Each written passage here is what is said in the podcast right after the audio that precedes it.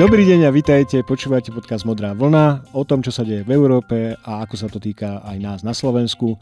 Moje meno je Peter Stach a dnes v dnešnej epizóde sa budem rozprávať s Jakubom Joštom, právnikom a zároveň moderátorom fantastického nie podcastu, ale fantastickej relácie Chrobák v hlave eh, na RTVS na slovenskom rozhlase. Vítaj Jakub. Aj všetko dobré do Bruselu a príjemný deň všetkým, ktorí nás počúvajú. No a e, dnes sa budeme rozprávať, vrátime sa vlastne naspäť e, k rozhodnutiu Nemeckého ústavného súdu, pretože bolo by škoda nevyužiť príležitosť, keď, tu mám, keď mám medzi priateľmi takého skvelého právnika, ktorý dokonca sa venuje aj európskemu právu, aby sme trošičku akože hĺbšie rozobrali, čo vlastne ten nemecký ústavný súd povedal, prečo sa o tom tak veľa hovorí čo to znamená pre Európu a tak. Čiže, no. No, tak uh, ja by som začal možno, že tak trošku zoširšia, aby sme, aby sme získali nejaké pozadie k tomu prípadu, aby sme potom porozumeli, uh, že prečo je, ten, prečo je to rozhodnutie Nemeckého ústavného súdu také zaujímavé. Rozhodnutie sa týkalo programu Európskej centrálnej banky, ktorý my sme si ekonomicky alebo laicky v médiách zvykli zaužívať pod názvom kvantitatívne uvoľňovanie. Keby sme chceli odbornú skratku, tak išlo o tzv. Public Sector Purchase Program, čo bol jeden zo štyroch t- takýchto podprogramov kvantitatívneho uvoľňovania Európskej centrálnej banky. A pred nemecký ústavný súd sa tieto rozhodnutia Európskej centrálnej banky dostali na základe ústavnej stiažnosti veľkej skupiny občanov. Medzi niektorých z nich boli aj nemeckí politici z AFD, niektorí boli ekonómovia, ktorí namietali, že tento program je v rozpore s ústavou alebo s tzv. základným zákonom Grundgesetz Nemecka. V tejto svojej námietke... No, e, ja a, túto na chvíľočku preruším, len aby sme ešte doplnili pre naozaj také zhrnutie. To kvantitatívne uvoľňovanie, že čo to vlastne presne znamenalo, tak to vlastne znamenalo, e, e, ak tomu ja správne rozumiem, oprav ma, ak sa mýlim, to znamenalo, že Európska centrálna banka nakupovala vo veľkom dlhopisy členských štátov, ale nie priamo od členských štátov, ale od, na sekundárnom trhu, to znamená od bank alebo tak. Presne tak. Ona nakupovala a v skutočnosti aj dlhopisy korporátne, to znamená dlhopisy právnických osôb, ale to rozhodnutie, o ktorom sa my rozprávame a to rozhodnutie, ktoré je zaujímavé aj tým, že, že išlo o na, zďaleka najväčší objem nákupov, bolo presne ako ty vravíš, rozhodnutie týkajúce sa nákupov dlhopisov na tak, členských štátov na tzv. sekundárnom trhu. Prečo nemohla Európska centrálna banka nakúpiť tieto dlhopisy priamo od členských štátov. A tak to, je, to vychádza z primárneho práva Európskej únie, kde, uh, kde takéto nákupy, sú, nákupy dlhu od štátov priamo sú zakázané a rovnako je zakázané všetko, čo by bolo de facto nákupom, čo by síce formálne bolo nákupom na sekundárnom trhu alebo iným, ale de facto by sa to správalo ako nákup priameho dlhu. Uh, tá idea bola aby sme sa teda vyhli nejaké, nejakým zdieľaným nákladom za dlhovú nezodpovednosť jednotlivých štátov. Zjednodušene povedané, či to Centrálna banka môže robiť s pohľadom na ústavu Nemecka teda s pohľadom na Grundgesetz. To je to, čo ten uh, súdny, súd uh, nemecký ústavný riešil. A, a, a ako som hovoril, tak spôsob, akým sa to dostalo pred nemecký ústavný súd, bola vlastne stiažnosť e, občanov, ktorí namietali, že boli ich e, porušené ich ústavné práva, čiže v našom, v našom kontexte by išlo klasickú individuálnu ústavnú stiažnosť na ústavný súd Slovenskej republiky. No dobre, e, skúsme najprv akože hneď na začiatku povedať, čo ústavný súd nemecký povedal, že bolo to v poriadku alebo nebolo. No, Nemecký ústavný súd povedal, že to v poriadku nebolo. To je zjednodušene povedané. A nebolo to v poriadku preto, pretože podľa Nemeckého ústavného súdu tak Európska centrálna banka, ako aj Európsky súdny dvor, čiže súdny orgán, najvyšší súdny orgán Európskej únie sídliaci v Luxemburgu, prekročili svoje právomoci, teda konali ultravíres a to tým, že Európska centrálna banka vôbec prijala tieto rozhodnutia a Európsky súdny dvor ich následne odobril ako súladné s európskym právom. A to gro toho rozhodnutia, aj dôvod, pre ktorý vlastne vyvolalo toľko, uh, prilákalo to rozhodnutie toľko pozornosti, bolo konštatovanie v odseku, myslím, 163 rozhodnutia, kde explicitne nemecký ústavný súd hovorí, že Európsky súdny dvor konal ultravires a tým pádom... Čo to znamená jeho... ultravires? Nad rámec svojich právomocí, ktoré mu boli priznané primárnym právom Európskej únie a tým pádom je jeho rozhodnutie na území celého Nemecka bez akejkoľvek právnej sily. To je veľmi, veľmi tvrdý jazyk, ktorý sa bežne v takýchto kontaktoch medzi elitnými súdnymi inštitúciami členských štátov a Európskym súdnym dvorom nepoužíva. A, ale čo je ešte dôležité je, prečo vlastne k takémuto záveru súdny, teda prečo k takémuto záveru nemecký ústavný súd dospel. On totiž to neriešil hmotnoprávne, to znamená, nezaoberal sa príliš podstatou tej veci. Hej? On akoby neriešil príliš, že do akej miery môžu uh, členské štáty zdieľať dlh, do akej miery môžu, môže ECBčka o takýchto veciach rozhodovať. On sa v tej argumentácii sústredil na pomerne takú, nazvíme to, procesnú vec a to je aplikácia princípu proporcionality, čiže vyvažovania. To, je, to je dôležité povedať, aby sme nevyvolali dojem, že, že súd v Nemecku rozhodol o tom, že takéto programy sú v princípe zakázané. On len povedal, že spôsob, akým bolo akým boli tieto programy prijaté a obhajované následne súdnym dvorom Európskej únie, bol uh, zlý, pretože došlo k zlej aplikácii princípu proporcionálnosti. No dobre, ale on povedal vlastne ešte aj čosi viac. Toto povedal vo vzťahu k samotnej veci, k samotnému tomu kvantitatívnemu uvoľňovaniu, ale zároveň povedal tým, že sa vyjadril aj uh, k názoru Európskeho súdneho dvora, tak vlastne on povedal, že je to on, práve on, kto bude posudzovať, či Európsky súdny dvor postupuje správne pri posudzovaní takejto otázky. Je tak? Uh, nie celkom, nie celkom, je, je tak na poli. Uh, my už to, to, toto, čo si ty povedal, už totiž to uh, nemecký ústavný súd raz povedal, a to v rozhodnutí Zolange 2, kde povedal, že v budúcnosti, keď nastane taká situácia, že, že akýkoľvek orgán uh, Európskej únie bude jednať nad rámec svojich právomocí, tak on si ponecháva právo posúdiť takéto konanie ako, ako nesúladné e, s nemeckou ústavou. Ale teraz, akoby, čiže nemecký ústavný súd už dlho štekal, tak, takto sa to použilo aj vo viacerých akademických článkoch, ale teraz akoby zahryzol, hej, že teraz povedal, že toto je ten prípad, kde Európsky súdny dvor prekročil právomoc. Nemecký ústavný súd má pomerne precíznu inkrementálnu judikatúru, ktorou vlastne k tomuto záveru dospel. Hej? Čiže to uh, nemecký ústavný súd je, je dlhodobým protivníkom, by sa dalo povedať trošku nadnesenie Európskeho súdneho dvora a teší sa dobrej povesti. A to nie len, nie len v Nemecku, kde má silnú podporu a je rozhodnutie sú, uh, hoci sem tam kritizované, často uh, celospoločensky rešpektované, ale aj mimo. mimo. Čiže to je rešpektovaná e, justičná inštitúcia.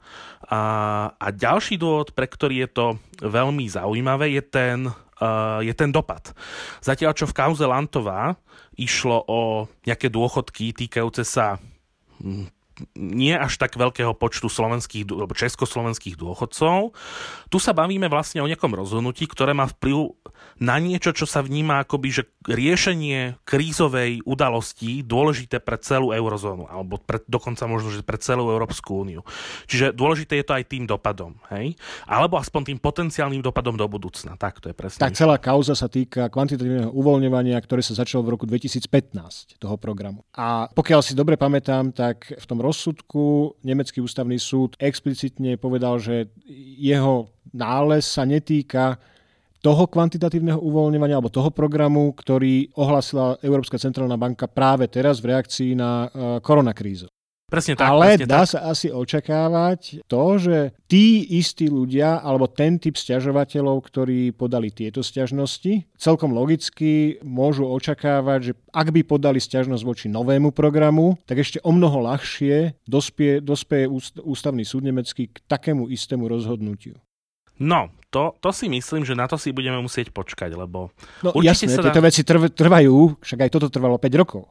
Jasné, jasné, ale nielen, nielen, nielen počkať, ako že, že, že počkať a určite sa dočkáme, ale nie som si istý, že to tak bude. Totiž to, Uh, práve to tak je, že samozrejme pre účastníkov toho konania je najdôležitejší ten výrok, hej? ten výsledok, tá typicky jedna vetička, kde sa vlastne povie, že, že čo sa s tým človekom alebo s tou inštitúciou ide diať. Hej?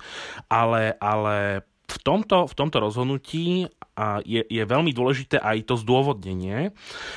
A preto som dával taký dôraz na tú proporcionalitu, pretože čo môžeme čakať určite je, že tá istá skupina ľudí sa aj v budúcnosti bude snažiť domáhať ochrany svojich práv na nemeckom ústavnom súde.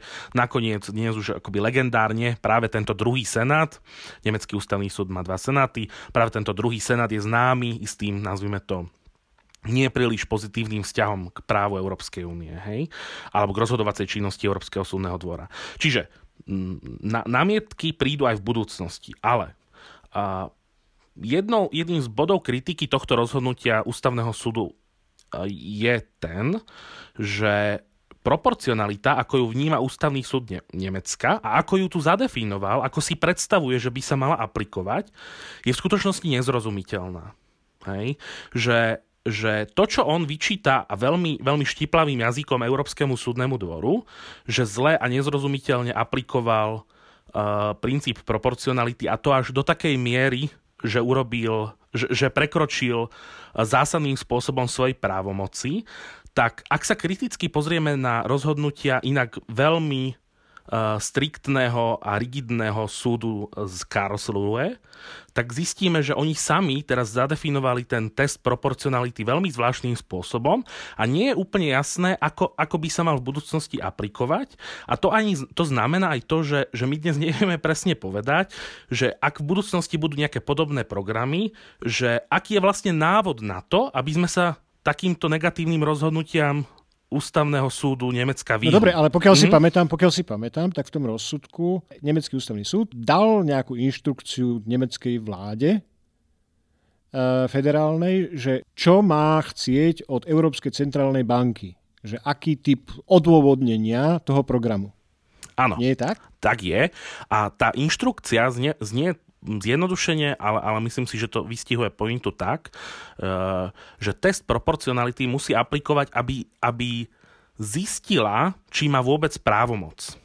To znamená, že, že klasická, klasická aplikácia testu proporcionality v práve, či už Európskeho súdneho dvora, ale aj spôsob, akým ho aplikuje napríklad náš ústavný súd, Český ústavný súd a francúzsky a, a mnoho iných súdov je taká, že pokiaľ ide o právomoc, tak to si určím najprv ale určím to iným spôsobom a až keď zistím, že právomoc bola daná, tak sa pýtam otázku, či náhodou v rámci tej právomoci nedošlo k disproporčnému zásahu do nejakých práv. Hej?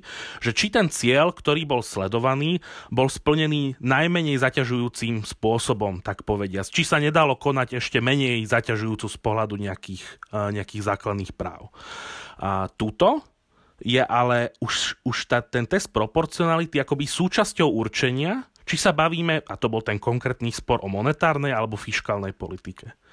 A, a aplikácia takéhoto testu proporcionality, teda takýto nemecký koncept, uh, nie je úplne bežná a nedá sa celkom očakávať, že by ho, že by ho teraz prijali ostatné súdne inštitúcie v rámci Európskej únie. No neviem, akože schválne, že či ti dobre rozumiem, to znamená, že ten test proporcionality sa vlastne pýta, že či ide o nástroj monetárnej politiky a v, tak, v takom prípade Európska centrálna banka zo zmluv európskych má tú právomoc, alebo ide o nástroj, ktorý je fiškálno-politický, to znamená rozpočtový na, na konci dňa, a tým pádom e, právomoc nemá Európska centrálna banka a musí do toho vstúpiť nemecký parlament federálny. Mm, to trošku poopravím. Tak, je to takto, že tú otázku, že či ide o nástroj monetárnej politiky alebo nástroj fiskálnej politiky si jednoducho musíme položiť. Musí si ju položiť každá inštitúcia, ktorá sa ide púšťať do monetárnych opatrení. Uh, pretože primárne právo Európskej únie medzi nimi rozdeluje. Hej? Čiže ono používa oba pojmy, fiskálna a monetárna, to znamená, že obidva majú iný obsah, to znamená, že ten obsah musí byť určený a rozdielný jeden od druhého. Čiže si ho musíme nejak zadefinovať. Európsky súdny dvor ale túto definíciu vykonáva cca tak, že sa pozrie na sledovaný účel toho opatrenia. Čiže sa pýta otázku, ak kupujete na sekundárnom trhu dlhopisy členských štátov. Čo tým sledujete? A odpovedá si, CCA tým sledujete monetárnu politiku, monetárny cieľ infláciu povedzme 2%. Hej? No, on si neodpovedá, jemu uh, banka odpovedá, nie? Áno, áno, on, on, jemu odpovedá banka, ale samozrejme je to objektívny test, čiže on by to mal s prihľadnutím, uh, nemusí veriť iba banke, hej? On si to môže skúmať uh, nielen z vyjadrení banky, ale aj s pohľadom na samotnú povahu toho opatrenia a tak ďalej. Lebo chceme sa vyhnúť situácii, keď banka urobí hoci čo a povie, že tým sleduje monetárnu politiku, ale v skutočnosti... Ja som mal pocit, že toto bola ako keby že jedna z tých výčitiek rozsudok e, Nemeckého ústavného súdu, že mal pocit, že nedostatočne Európsky súdny dvor toto preveroval, to, čo mu banka povedala. Že sa uspokojil s tým, že sa uspokojil s tým, e, že banka povedala, že, Nie celkom. že áno, to... že urobili sme to z menových dôvodov kvôli udržaniu inflácie inflačného cieľa a tým pádom to bolo pre Európsky súdny dvor vybavené. No áno a nie. Nemecký ústavný súd totiž to potom hovoril, že, že v skutočnosti ten test mal znieť úplne inak a on mal znieť tak, že na jednu stranu e, dáte sledovanie monetárneho cieľa, povedzme 2% inflácie, a, a na druhú stranu nahádžete všetky potenciálne negatívne efekty, ktoré takéto opatrenie má na fiskálnu politiku členských štátov. A pokiaľ vám vyjde, že monetárny cieľ prevážil, tak sa môžeme domnievať, že by s tým ústavný súd Nemecka nemal problém. Tak, ale toto, t- takéto, takéto porozumenie uh, testu proporcionality, čiže vyvažovania, balansovania jedného záujmu voči druhému, nie je vlastné, tradičné ani štandardné pri posudzovaní uh, práva Európskej únie, či už Európskemu súdnemu dvoru a priznám sa, že z mojich skúseností ani súdom členských štátov. Dokonca si myslím, že ani nemecký ústavný súd v tomto nemá tradíciu, ale tak tam som opatrný. Hej? Uh, či, či ide tu o akýsi, o akési novum toho, ako by sme mali posudzovať rozdelenie kompetencií. Mne to príde ako keby, že, že také, také logické zase celkom takáto požiadavka, že pokiaľ skúmame tú primeranosť opatrenia. No nie, počkaj, ale to sú dve rozdielne otázky, že? No hej, len v tomto prípade je to spojené nejakým spôsobom predsa. Pretože, pretože na to, aby som vedel, či Európska centrálna banka má kompetenciu alebo nie, ja už musím vedieť povedať, či to opatrenie, o ktorom sa bavíme, ktoré urobila, že, že, že už musím preskúmať, či bolo primerané tomu menovému celu, e, na ktorého dosahovanie Európska centrálna banka kompetenciu má. To si nemyslím. To v prípade, sú... že nebolo, uh-huh, v prípade, uh-huh. že nebolo, tak vtedy viem, že svoju kompetenciu prekročila. To si nemyslím. To sú podľa mňa a aj podľa Európskeho súdneho dvora dve rozdielne otázky, pričom najprv si musím klásť otázku, že či tú kompetenciu v princípe vôbec má a či to opatrenie do nej spadá. A ak do nej spadá, lebo ono môže aj nespadať od začiatku a tým pádom je to ultravírez rovno, je to na tých právomoc, ale a, ak spadá, potom sa ešte pýtam separe otázku, napríklad uh, v tomto konkrétnom prípade si to môžeme ukázať, hej, uh, nakupovanie dlhopisov na sekundárnom trhu, Európsky súdny dvor hovorí, monetárna politika. Dobre, tak pre, pre argument poďme ďalej že či náhodou nie je disproporčná. A Európsky súdny dvor sa pýta, no dobre, a na to, aby ste docielili tú infláciu, my nehovoríme, že konáte nad rámec právomoci, ale na to, aby ste ju docielili, bolo nevyhnutné kúpiť až toľko dlhopisov? Bolo vôbec nevyhnutné kupovať dlhopisy? Nemohli ste urobiť iné monetárne opatrenie? Toto je klasické porozumenie testu proporcionality v kombinácii s určením právomocí, ako sa používalo doteraz. A nemecký ústavný súd akoby tieto dva testy zmiešal nejakým spôsobom dokopy, čo je mimochodom aj pre právnikov trošku komplikované posudzovať. Hej? Že právnici nemajú zvláštne vzdelanie na to, aby posudzovali a vyvažovali, či je väčší benefit v tom mať nižšiu infláciu, alebo, alebo či si treba viac dávať na, na pozor na to, že niekde sa ovplyvní nejakým spôsobom realitný trh. To je pre právnika no a tuto sa, tuto sa vlastne dostávame, ako keby, že, že tu môžeme posunúť tú debatu kúsok ďalej, že, že presne toto rozlišovanie, že ako súd môže špeciálne dneska pri e, nízkych až nulových, niekedy záporných úrokových sadzbách centrálnych bank, ako súd môže, ktorí tvoria právnici, ktorí síce konzultujú odborníkov, ale, ale e, ekonómov, ale opäť nie všetkých, e, je tam nejaký výber a tak ďalej, že ako súd si vôbec trúfne povedať o niečom, že dobre, toto opatrenie nebolo monetárne, ale bolo monetárne aj fiskálne zároveň, alebo bolo viac fiskálne ako monetárne. Že, Jasné. Že, mm-hmm, toto mi mm-hmm. tak prišlo, že, že, že, že v tom rozsudku, ako keby ten súd sa vyjadroval nielen k tej procesnej otázke, ale ako keby mal názor na to, čo je monetárna politika, alebo čo má byť. Áno, tie, tie uh, rozdiely sú asi, uh, rozdiel medzi Európskym súdnym dvorom a Ústavným súdom Nemecka bol asi v tom, že uh, Európsky súdny dvor a pritom tu treba tiež povedať, že Európsky súdny dvor, a to sa dá oprávnene kritizovať, nešiel v tej analýze príliš do hĺbky, ale povedzme, že Európsky súdny dvor si otázku, že či ide o monetárnu alebo fiskálnu politiku, zodpovedal tak, že sa pozera na povahu uh, toho opatrenia a účel.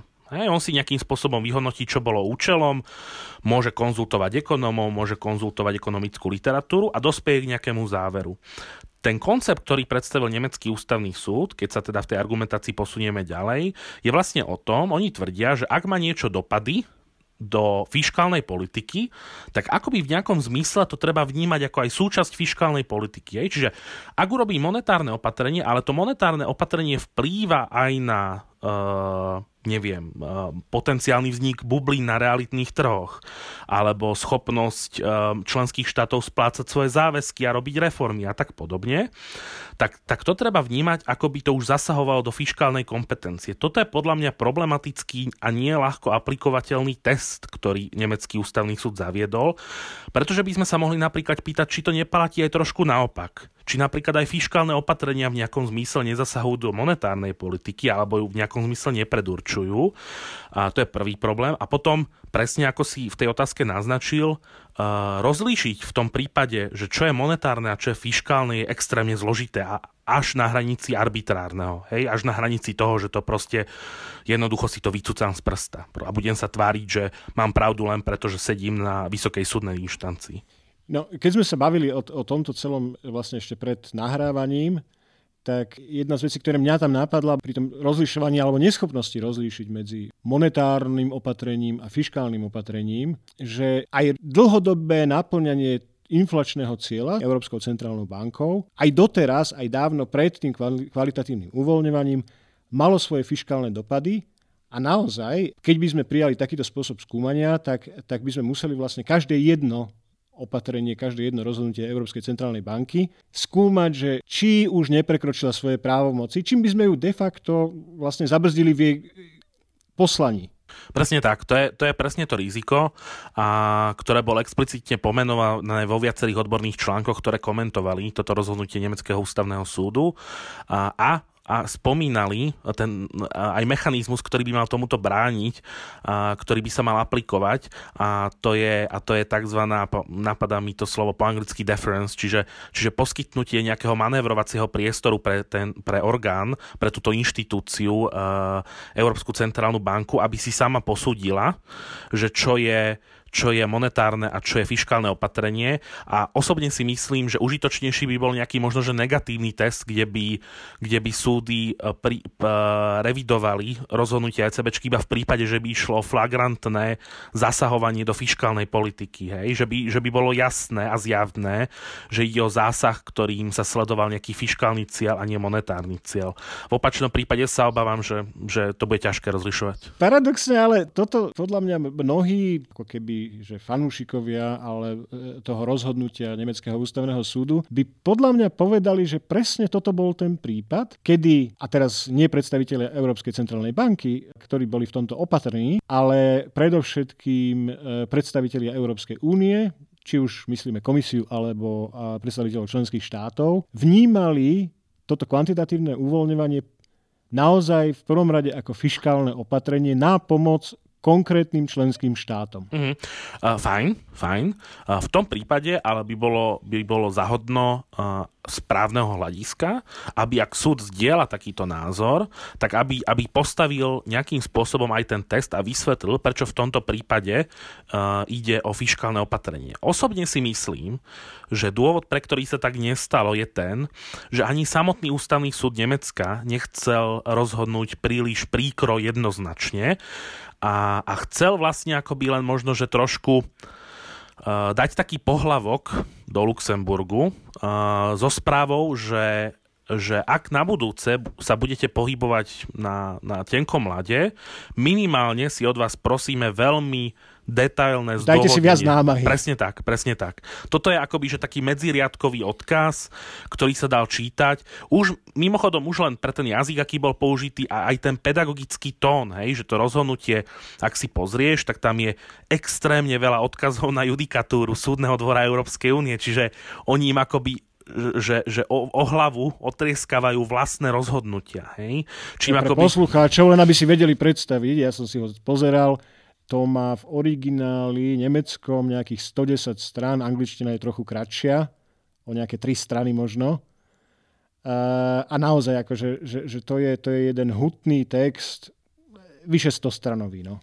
Áno, nemecký ústavný súd je týmto známy, takou podrobnosťou, veľmi, veľmi podrobný detálnym prístupom. Je to nakoniec na ňom veľmi sympatické, ale opäť vravím, v tomto prípade si myslím, až tak veľa fanúšikov si neurobil a to nie len kvôli politickej argumentácii, hej, že, že akoby, že hodil vidly do kolesa, keď sme potrebovali, aby sme boli jednotní a tento typ argumentu, ale, ale fakt aj preto, že ten test, ktorý navrhuje nemecký ústavný súd, myslím si, že radosť právnikom nerobí. Myslím si, že, že, že drvia väčšina tých reakcií ktoré som aspoň ja mal možnosť čítať. Môže byť, že mám nejakú zaujatú vzorku kamarátov pôsobiacich v Nemecku, ale bola k tomu rozhodnutiu kritická, bez toho, aby zároveň obhajovali nutne Európsky súdny dvor. Hej? Dve veci ma k tomu ešte napadajú. Jedna sa ešte týka úplne priamo toho, ako keby uh, dialogu, alebo som sa stretol s takým pojmom, že tanca, ktorý je medzi alebo, ne, Európ, Európskym súdnym dvorom a Nemeckým ústavným súdom.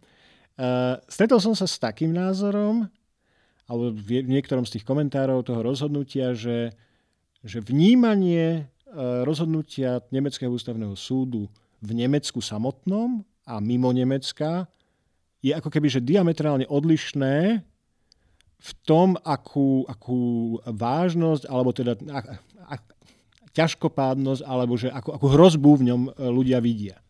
Že v samotnom Nemecku to, e, toto rozhodnutie je vnímané ako skôr naozaj súčasť nejakého dlhotr- dlhodobejšieho dialógu, ktorý akože není alfa a omega, nie, nie, e, nie je teraz začiatkom konca únie ani ničím podobným. E, je to skrátka spôsob, akým sa vymedzuje ich súd a teda ich ústavné zriadenie voči Európskemu e, súdnemu dvoru a voči e, Európe ako takej. Hej?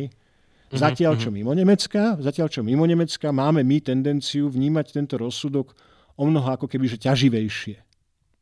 Mm-hmm. Neviem, máš aj ty tento pocit? Uh, ja som tento pocit, na do, ja by som to dokonca rozdelil možno že na tri typy reakcií a uh, v rámci Nemecka by som, by som rozdelil reakcie na, nazvime to, že občiansku laickú verejnosť a právnikov a potom, že všetci ostatní, hej, že tri skupiny. Hej. A mám pocit, že presne ako vravíš, že pokiaľ ide o, nazvime to, laickú občianskú verejnosť v Nemecku, tak to vnímanie je uh, je z neho jednoducho cítiť veľkú dôveru v konanie Nemeckého ústavného súdu. On má v Nemecku veľkú podporu a, a je to cítiť a myslím si, že, že presne ako hovoríš, je to vnímané ako proste jeden, jeden, jeden a ďalšia pirueta v rámci nejakého dlhotrvajúceho tanca, čo mimochodom nie je úplne ako, to, to nie je zlý pohľad na vec, hej. A potom právnici si všímajú tie právne aspekty, kde si myslím, že tiež majú, a to tak nemecký ako aj zahraničný pravdu, že jednoducho, pokiaľ ide o nejakú logiku, tak nemecký ústavný súd sa úplne nevyznamenal, Uh, čiže to si myslím, že je ďalší aspekt. A, a, a potom som ešte pobadal reakciu, keď teda opustíme nemeckých uh, právnikov, ale, ale musím povedať, že išlo teda najmä o právnikov francúzských, talianských, čiže akoby, že južné štáty by sme to mohli tak nazvať, uh, tam, a, a Portugalsko. Uh, tam, tam tam boli aj obavy o, o budúcnosť únie, uh, slippery slope argumenty o tom, že, že ak to teraz urobil nemecký ústavný súd, tak to môžu aj iné ústavné súdy urobiť a takéto. Čiže, čiže myslím si, že no, máš zase, prav... akože niečo na tomto pravdy majú, lebo však e, nejaký takýto hlas už som z Polska postrehol e, zo strany polskej vlády, ktorí sú v, v spore s Európskym súdnym dvorom a, a s Európskou komisiou teda e, taktiež, že, že, že vlastne keď nemecký ústavný súd môže povedať Európskemu súdnemu dvoru, že tuto prekročil svoje právomoci, tak pokiaľ si polský ústavný súd bude myslieť to isté, tak a teda oni tvrdia, že si myslí, tak vlastne to bude taký istý prípad. No, mne sa zdá, že to nebude taký istý prípad. Tam ide o, vlastne o reformu súdov a, a, a tieto veci. No len, len e, ako keby, že budú sa snažiť podľa všetkého aj v Polsku, aj v Maďarsku využiť tento rozsudok a tvrdiť, že ak ich, povedzme, už dnes nie až také nezávislé ústavné súdy dospejú k názoru inému, ako je názor Európskeho súdneho dvora, tak to bude rovnaká situácia. Čo podľa mňa nebude. Mm, nebude. Ale oni sa, nebude. O to podľa mňa, oni sa o to podľa mňa pokúsia. To je možné a je aj pravda, že, že tá obava je odôvodnená. Hej? A nemusíme, a to ani nemusí byť, že, že súdy že Maďarska alebo Polska, to, môžu byť, to, môžu byť, že to môže byť dánsky súd. Hej? Dán, dánsky súd už mal takéto rozhodnutie, už som spomínal, vo veci IOS. Hej. Môže to byť škandi, vôbec škandinávské súdy v iných veciach, že môže to byť aj iné súdy, môže to byť francúzsky súd, hej? že doteraz francúzsky súd akoby, že v tomto nemá úplne tradíciu, ale, ale to sa môže zmeniť. Ale pravda je, že, že z právneho pohľadu akoby toto riziko je na stole už dlhšie. A to, to od tých prvých rozhodnutí, kde vlastne nemecký súd otvoril opäť. Vidíš vlastne, keď sa vrátime v histórii, tak nemecký súd tými rozhodnutiami Zolange otvoril dvere a čakalo sa dlho, dlho, kým ich niekto, niekto využil, Dáni, Česi, teraz opäť Nemci. Takže možno, že toto je otvorenie nejakých ďalších dverí. Ale pravda je aj to, že väčšinou na takéto otvorenie dverí býva nejaká politická reakcia, ktorá akoby ten beh následných dejín potom nejak upraví, hej, a že to nie je také rovnočené.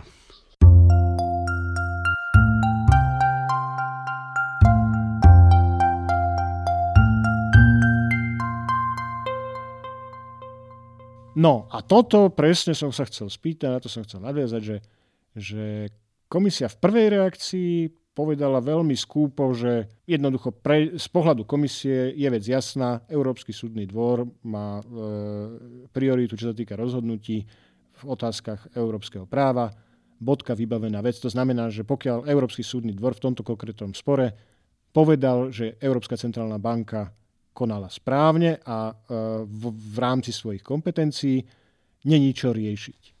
Nemecký ústavný súd nemá tam e, čo mať iný názor, lebo skrátka e, o týchto veciach rozhoduje Európsky súdny dvor. No a neskôr, o pár dní neskôr, už e, sa začalo hovoriť aj o tzv. infringement procedure, to znamená o tom, že by komisia žalovala Nemecko za porušenie európskeho práva práve týmto rozsudkom. Je to možné urobiť? No, toto, toto má opäť viacero, viacero vrstiev a čo je, obávam sa, veta, ktorú možno, že počas dnešného podcastu poviem viackrát. A tá, tá prvá vrstva, tak na zač, začneme tou právnou rovinou, že či je na to nejaká právna báza. Uh, myslím, je, je tam jeden technický problém, ktorý, ktorý spočíva v tom, že či aj v časti toho rozhodnutia voči Európskej centrálnej banke už došlo k materializovaniu nejakého porušenia, ale v zásade si myslím, že si viem predstaviť, že by taká, že že by ten, že by taká žaloba, to nazvíme, že by ten infringement procedure bol začatý. Hej? To, to si určite viem predstaviť pomerne ľahko. Nemyslím si, že tam sú nejaké zásadné právne prekážky. Ja si neviem napríklad predstaviť, že, že ako by bola formulo, mohla byť formulovaná v zmysle, že čo by bolo tým porušením európskeho práva? Samotný rozsudok alebo jeho vykonanie? Uh, môže byť aj aj. A rozsudok napríklad v tej časti, kde vyriekol ústavný súd, že ide o porušenie, že, že, že na území Nemecka rozhodnutia súdneho dvora nemajú žiadnu právnu silu. To si myslím, že už samotné by stačilo.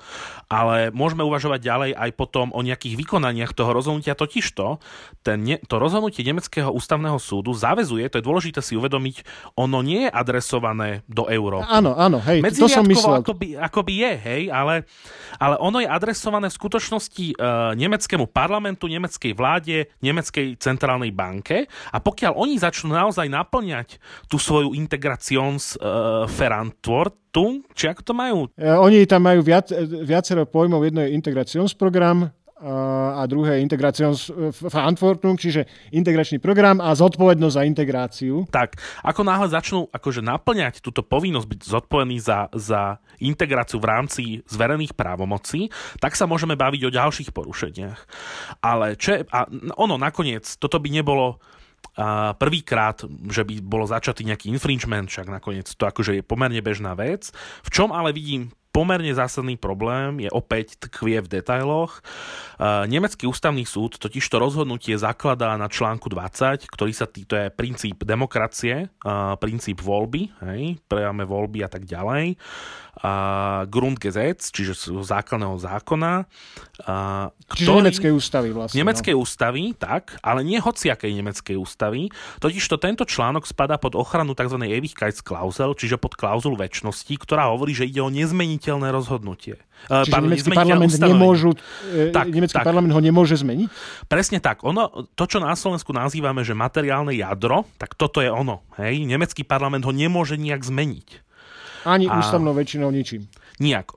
Nemci by museli prijať de facto Čiže Novú otázka vlastne je, že ak by aj infringement procedure bola začatá, čo je výsledkom? Hej? A tým výsledkom podľa mňa by mohlo byť je predstaviteľné len to, že by zmenili, že by prijali novú ústavu a to je veľmi ťažko predstaviteľné, pretože Uf. tu sa bavíme o povojnovom usporiadaní Európy. Hej? Že to je akoby, že nemecká ústava je, je symbolickým právnym dokumentom, ktorý mimochodom spolu so založením Európskej únie predstavuje nejaké piliere povojnového usporiadania Európy a neviem si celkom predstaviť, že by to urobili.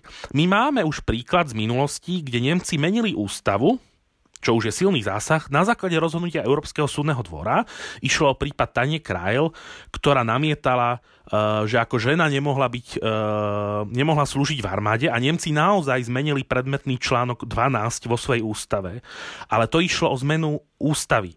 A tuto by sme museli prijímať novú ústavu. To si neviem celkom predstaviť. Čo si ale viem predstaviť je, že tá infringement procedure bude začatá a teraz, ak by som to mal povedať nejakým prímerom mm, vzťahovým, hej, tak je to niečo také, ako keď v nejakom vzťahu je hádka a teraz jeden z toho páru potom druhom hodí tanier a ten druhý akoby, že nechce toho druhého trafiť, ale, ale hodí ten tanier tiež. Proste, akože, že dobre, tak keď máme nejaký konflikt, tak, tak ho akoby, že otvorme, a, a uvidíme, možno sa to celé nejak vyrieši na konci, hej, že, že sa na to zabudne, alebo sa nájde nejaká kulantná politická cesta, ako to vyriešiť. Konec koncov, nie, každý, nie, nie každá tá infringement procedure uh, skončí tým, že krajina napríklad, uh, že sa to vôbec dostane pred súd, Presne alebo tak. Že, že, že, že to skončí tým rozsudkom, že dobre krajina porušila zmluvy.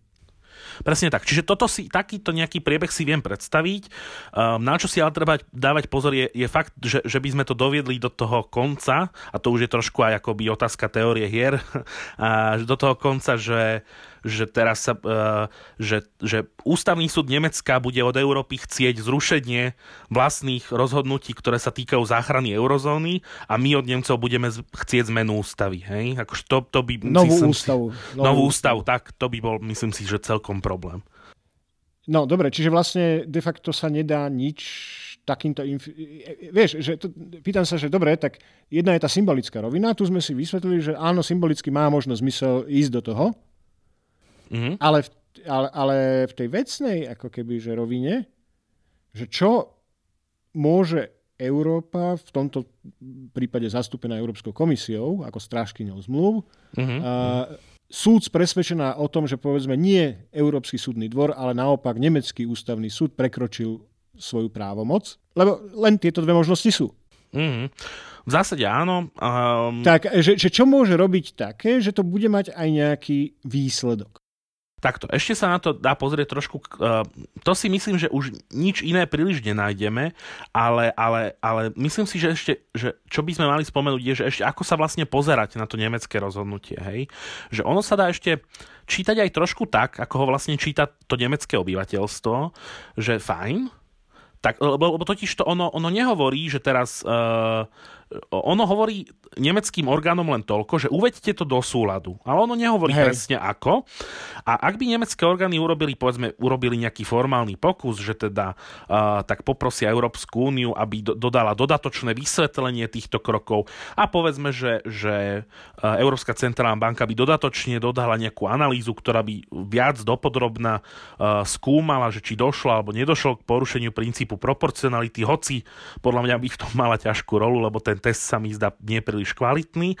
A na konci dňa by sme mohli dospieť k tomu, že, že sa to vyrieši vlastne takouto miernou pokojnou cestou, bez toho, aby sa konštatovali nejaké zásadné porušenia, lebo uh, ani tu nebolo konštatované porušenie. Hej? Bol, bolo, hej, síce, hej, hej. bolo konštatované, že, že to nemá právnu sílu, to rozhodnutie súdneho dvora, ale to bolo inštrumentálne len vo vzťahu k tomu ECB, ktoré nebolo zrušené ako také. Hej? Čiže Uh, no ešte... dobre, len, len to potom stále ako keby ostáva otvorená otázka do budúcnosti, že, že uh, pri ďalších podaniach o, týkajúcich sa povedzme práve toho aktuálneho programu, ktorý e, je voľnejší od toho z roku 2015. To treba povedať, že, že nie sú tam také prísne pravidlá, čo sa týka napríklad toho, že koľko dlhopisov ktorého členského štátu môže Európska centrálna banka nakúpiť a tak ďalej. Čiže, čiže tuto je, bude ešte ťažšie, pokiaľ by toto išlo na nemecký ústavný súd, bolo by podľa mňa ešte ťažšie z pohľadu ECB obhájiť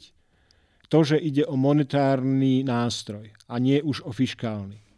Jasné, Lebo tu ako... už napríklad Európska centrálna banka v tomto novom nástroji nakupuje disproporčne veľa dlhopisov talianských. Jasné. A čo by sa dalo ešte spraviť, ale to nemá v rukách komisia, a to sa aj uvažovalo, je samozrejme nejaká zmena, zmena primárneho práva. Mm, a myslím, že to aj spomenula kancelárka Merkelová. Problém, problém ale Čiže je... zmena primárneho práva, potom myslíme zmenu uh, Európskej zmluvy. Áno, áno. Tam, že, že by sa proste, uh, viem si predstaviť dva typy. Jeden sa týka právomocí súdov, ale myslím si, že to by potrebné nebolo, že to by bolo dokonca kontraproduktívne. Čiže súdy by sme mali nechať tak, lebo uh, sám nemecký ústavný súd akoby rozumie a veľakrát judikoval a dokonca aj v tomto rozhodnutí explicitne povedal, že v európskych veciach má prednosť uh, súdny dvor Európskej únie. Hej, to, akože, to, je, to je princíp, ktorý je príjmaný iba vo výnimočnom prípade a zrovna si mysleli, že to je ten výnimočný prípad. Ale to, s týmto by som preto veľmi nehýbal, to je akoby akceptovaný princíp. S čím by sa hýbať dalo je, že by sa samozrejme... Mandát ECB kazuisticky presne tak upravilo, čo sa považuje za dovolené, nedovolené robiť pre ECB. Toto keby bolo schválené v členských štátoch, myslím si, že že ani doktrína príjmaná v rámci Nemeckého ústavného súdu by s tým nemala problém, respektíve by mala strašne málo protiargumentov. Hej? Že to by sa spraviť asi dalo, ale tam si treba dávať pozor na klasické nedostatky kazuistických prístupov k, k normotvorbe. To sa nedá robiť každý druhý týždeň. Hej? Čiže, čiže aby, sme, aby sme si nezvykli, že tie európske zmluvy budeme každý druhý týždeň meniť podľa toho, čo akoby, že svet prinesie, tak ja tak dúfam trošičku potichu, že nemecká kancelárka je obklopená s inými odborníkmi ako my dvaja a že toto napríklad, toto riziko oni zvážia. E, jedna vec. Druhá vec je, a, a toto som tiež, to, e, to nezaznelo doteraz v tejto našej debate, že no, za znení tých nástrojov, ktoré môže centrálna banka použiť, alebo ktoré zvykne používať, nekonečné množstvo. Mm. Že, že áno, kvantitatívne uvoľňovanie v čase, keď poprvýkrát ho použila, bolo vnímané ako neštandardný, netradičný nástroj, ale, ale v princípe učebnice ekonómie a, a, neviem ešte, akože doterajšie, doterajšie skúsenosti e, s politikou centrálnych bank, ako nám hovoria, že, že tých nástrojov centrálnych bank je, je, je ako dajú sa vyrátať na prstoch ruky, hej, povedzme. Uh-huh, Že, že, že, čiže, čiže aj prípadne kazuistické účelové riešenie, e, zase, zase nebavíme sa tu o tom, že môže nastať naozaj všetko možné v budúcnosti, no nemôže. Vieme si celkom dobre predstaviť, že aké problémové e, situácie ešte môžu nastať. Už táto jedna nastala, v poriadku, nevieme celkom dobre rozlíšiť medzi, v niektorých hraničných prípadoch medzi monetárnym opatrením a fiskálnym opatrením, pokiaľ sa na neho pozeráme z pohľadu jeho dopadov. Hej? Uh-huh, uh-huh. Ale nemyslím si, že, že, že, že ako keby, že takýchto problémov tam bude zakopaných e, nejak veľa. Že, že by nám hrozilo, že o dva roky to budeme musieť otvárať znova, lebo ups, na toto sme nemysleli. Hej. Jasné, ako m- môže byť, ja, ja som v tomto možno prehnane opatrný, len som na to cítil potrebu upozorniť. No však opatrnosť je v poriadku. Hej, hej, uh, uh, áno, áno, je pravda, že tých nástrojov nie je veľa, tie situácie sme si, keďže, keďže v posledných pár rokov máme každý rok nejakú krízu, akože mohli vyskúšať celkom dosť, čiže viem si predstaviť, že by sme to vedeli uh, nejakým dodatkom vyriešiť aj rozumným spôsobom. Hej. Otázka ale je, že... No dobre, ale, ale, ale teraz, teraz ešte, ešte k tomu, tomu dodatku. No, e, keď, keď hovorí nemecký ústavný súd, že e, keď sa odvoláva na to materiálne jadro, nemeniteľné ich ústavy, ktoré hovorí, akože, a to tam spomína v tom rozsudku, ak, ak to teraz dobre poviem, dúfam, e, ktorého súčasťou je napríklad aj suverenita občanov vo vzťahu o rozhodovaní o rozpočte krajiny. Hej? Uh-huh, uh-huh. Čiže, no dobre, keď sa príjme dodatok k európskym zmluvám, ktorý povedzme rozšíri uh-huh. právomoc Európskej centrálnej banky spôsobom, ktorý dnes e, ako keby, ktorý bude znamenať, že táto suverenita nemeckých občanov, a teda občanov každého členského štátu samozrejme, bude trochu oklieštená tak nebude to akože ne, ne, nezostáva ten problém stále na stole? Alebo stačí, že dobre, tak dodatok k zmluve bude schválený občanmi v referende, tým pádom vybavená vec, no.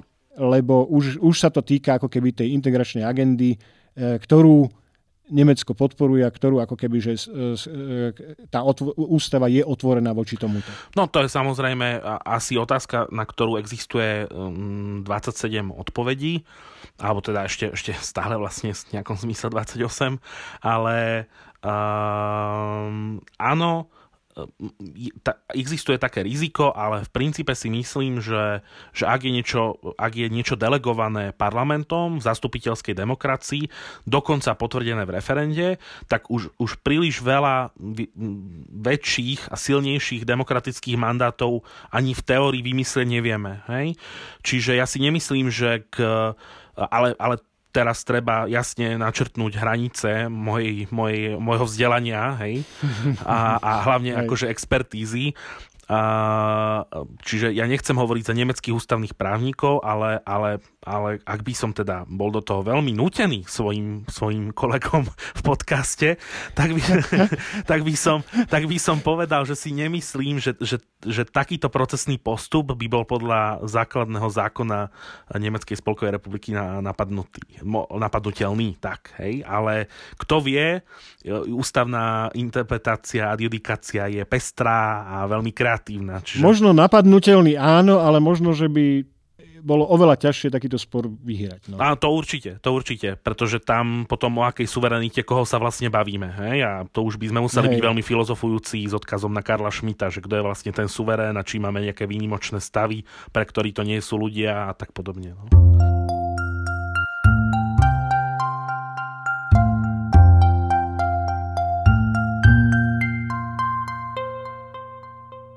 No dobre, a teraz vlastne by sme sa mohli tak pekne oslým mostíkom ešte dostať k tej aktuálnej francúzsko-nemeckej iniciatíve. To znamená, že len aby som to uzavrel túto časť o, o rozhodnutí Nemeckého ústavného súdu, tak zdá sa, že je tam nejaké, sú tam nejaké východiska ako z toho von. A teda aj z pohľadu toho, že v blízkej budúcnosti bude treba tie zásahy Európskej centrálnej banky, tak, tak aj toto podľa všetkého sa dá priateľne riešiť tak, že Európska centrálna banka si bude môcť splniť alebo bude môcť robiť svoju prácu. Hej.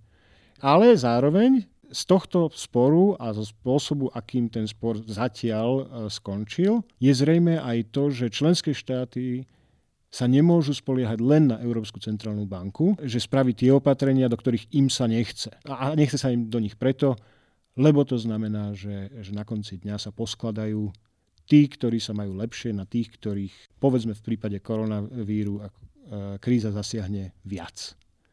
A tu sa dostávame, a tu sa dostávame k tomu fondu obnovy, ktorý ohlásili Nemci a Francúzi, nemecká kancelárka, francúzsky prezident, 500 miliard eur cez európsky rozpočet, respektíve no cez európsky rozpočet. Do európskeho rozpočtu sa tieto peniaze požičajú na, majú požičať na dlhopisových trhoch.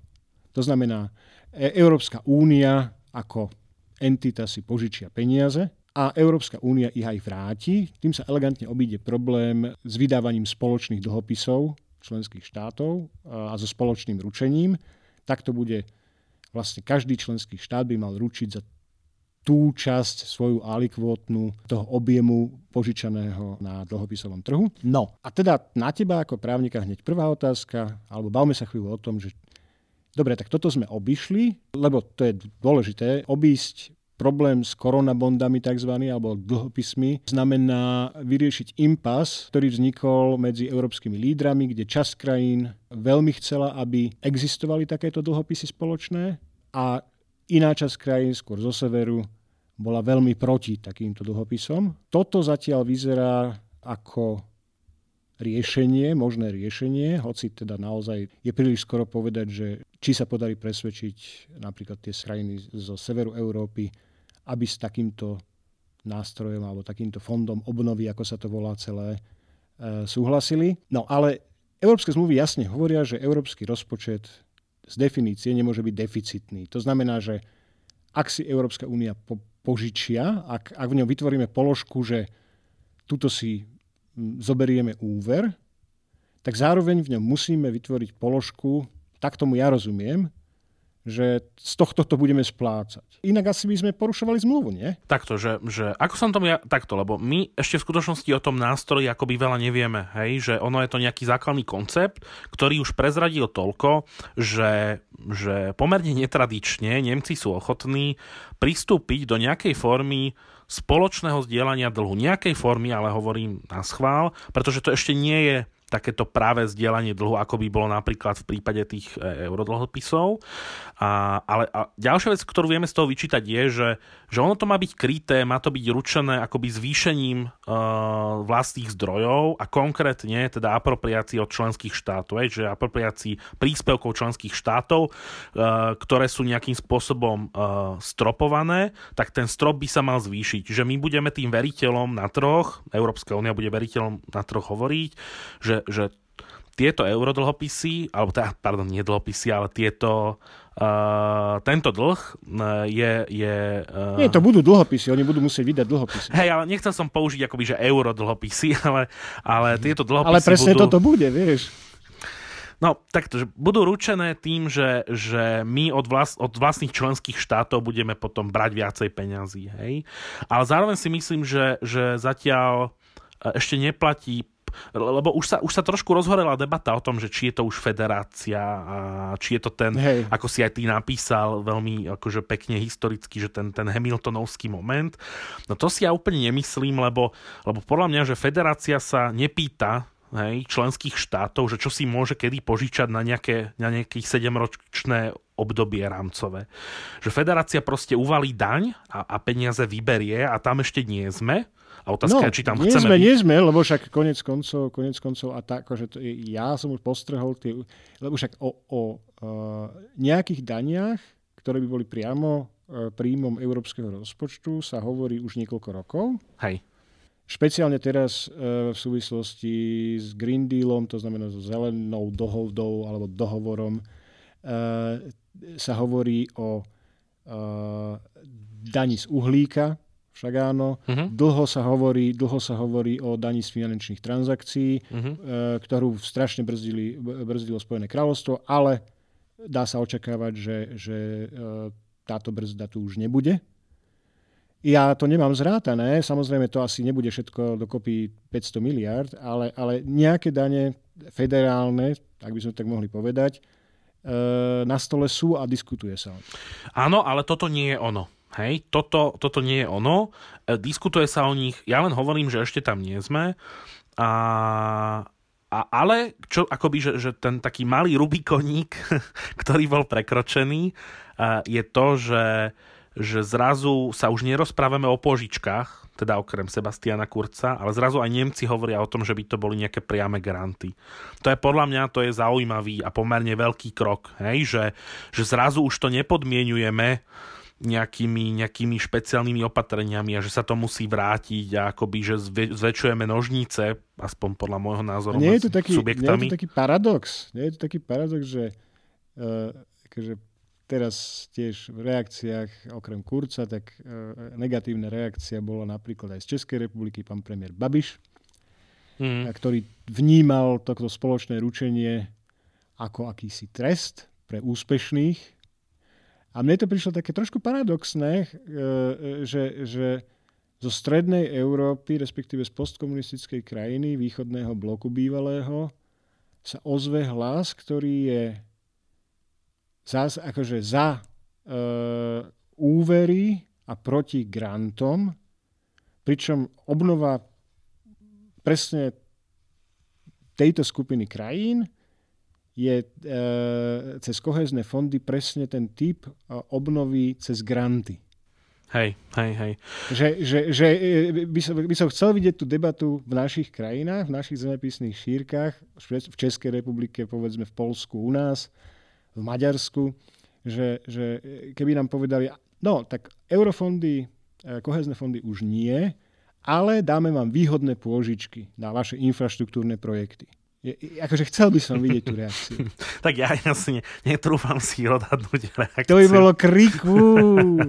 ale, ale myslím si takto, že myslím si, že vyjadreniam napríklad českého premiéra treba dať e, adekvátnu váhu a to v tom zmysle, že ja ich čítam asi tak, uh, že, uh, že sa ešte dobre pozrie na to, aký bude ten kľúč rozdeľovania peňazí, čo je úplne legitímne, úplne v poriadku, hej, že, že, že, že, že čo si vlastne predstavujeme, že kto bol zasiahnutý tou krízou.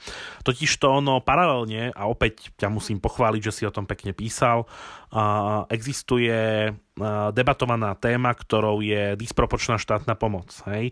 Že my tu máme akoby krajiny, ktoré okrem týchto 500 miliard, a teraz nechcem ukazovať prstom, ale zaplatili ďalších 500 miliard akoby že len svojim podnikom. A, a je otázka, že či... Ukážme kľudne, ukážme kľudne prstom, ako tak, bavíme sa o Nemecku. Áno, asi neprekvapí, že to bolo Nemecko. A, čiže, čiže, Nie, a... dokonca, dokonca, dokonca, aby sme, to, aby sme boli verní číslam, tak uh, Nemecko dalo dvakrát tých 500 mm, miliard už mm. Hej, hej, hej. hej. Tak, možno ich ešte všetky nevyplatilo, ale minimálne tie programy, um, ktoré už sú schválené, ktoré už odobrila Európska komisia, tak sú nejakých 900 miliard v tejto chvíli. Cez 900 miliard. Hej? Hej, čo je takmer hej. dvojnásobok. Hej. Toho, čo má ísť pre celú úniu, pre všetky regióny postihnuté a tak ďalej. Čiže, čiže akože, ak by som sa vrátil späť k tomu, proste ja si myslím, že, že tie vyjadrenia sú zatiaľ, a teraz hovorím konkrétne o českom premiérovi, lebo myslím si, že, že to môže naraziť na skutočný odpor v tých šetrivejších štátoch, ako, ako sú tie, tie Frugal Four, hej, nazývané, že nejaké, že Fínsko, Holandsko, tam môže byť naozajstný odpor. Tuto si myslím, že je to také akoby, že pozvánka do negociácie o tom, že či sa niečo ide aj nám, Poliakom, Maďarom, v akej výške. Čo si myslím, že je v poriadku, hej, že ako budeme vlastne uvažovať o tom spoločnom fonde. Niečo na tom bude, niečo na tom bude, lebo keď to takto hovoríš, tak, tak možno e, tá interpretácia toho, že je to trest za e, to, ako úspešne sme zvládli tú koronakrízu, e, tak je možné, že ty myslel to, že, že, že, že je za tým tá obava, že OK, tak keď porovnáme čísla, tak v Čechách na Slovensku, v Polsku počet nakazených, počet e, ľudí, ktorí e, neprežili tú nákazu, e, je, je rádovo sú tie čísla iné než, než uh, vo Francúzsku, než v Taliansku, než v Španielsku. Hej? Hmm, čiže, čiže je tam tá obava, že OK, my sme zvládli uh, tú krízu takým spôsobom, minimálne čo sa týka uh, ľudských životov, ktorý je o mnoho lepší, ale teraz budeme ako keby zaradení medzi tie menej postihnuté regióny. Hmm. Čiže z tohto fondu dostaneme menej. Áno, áno, to je akoby obava, ale zároveň, zároveň máš pravdu. Ja s tebou súhlasím, že ak tam cítiš trošku takéto, že no dobré, ale, ale tak možno, možno sme si to úplne nezaslúžili. Hej? Že to, akože, a, a aj keby sme si to zaslúžili, je otázka, že ako tie peniaze majú byť prerozdeľované, pretože predsa ak dopadne meteorit na Francúzsko, tak sa nebudeme tváriť, že, uh, že sa nás to akoby netýka, že, že my sme sa proti meteoritom obránili dobre a teraz akože čo tí Francúzi chcú. Hej? Že takto tá únia asi nemôže fungovať lebo inak by Nemci samozrejme hneď na začiatku tejto iniciatívy mohli povedať, že, že prečo my tu vlastne robíme nejaký fond obnovy, že či to je trest za náš úspech predchodzí historický, hospodársky. Akože tak toto fungovať nemôže. Ja, ja hovorím len toľko, že možno by som úplne tie slova nebral vážne, hej, že tam nečakám až... Možno sa milím, ale. Že to je ten otvárací gambit nejaký, áno, áno, áno. že vie sa, že sa o tomto budeme baviť, to znamená, že tá prvá pozícia by nemala byť taká, že zoberieme to e, tak, ako to bolo položené na stôl, lebo sa nám potom môže stať, že v tom výslednom kompromise jednoducho už nikto nebude brať ohľad na to, čo by, by sme chceli, lebo však by sme boli za. Áno, áno. A len sa chceme vyhnúť tomu proste, aby my sme si tu zdanili nejaké úspešné firmy a tie peniaze proste na konci dňa išli už aj tak úspešným firmám niekde inde. Hej, akoby, no, samozrejme, aby... akože dá sa, dá sa debatovať o, o spôsobe, to je samostatná kapitola, ale teda, že akým toto, e, ktorá krajina bude komunikovať, ale má asi zmysel uh, nepovedať hneď, že áno, jasné, takto ako ste to povedali, bez ohľadu na to, že podrobnosti ešte nevieme, tak takto je to v poriadku.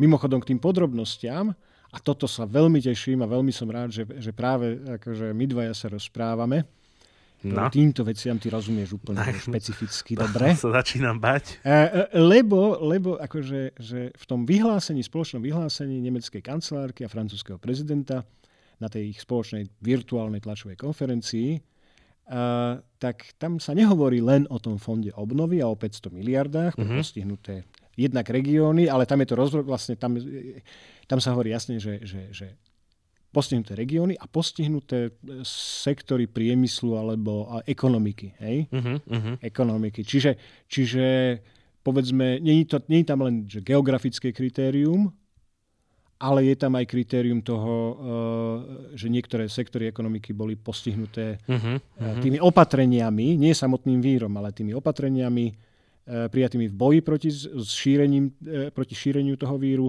viac ako iné. Hej? Uh-huh, uh-huh.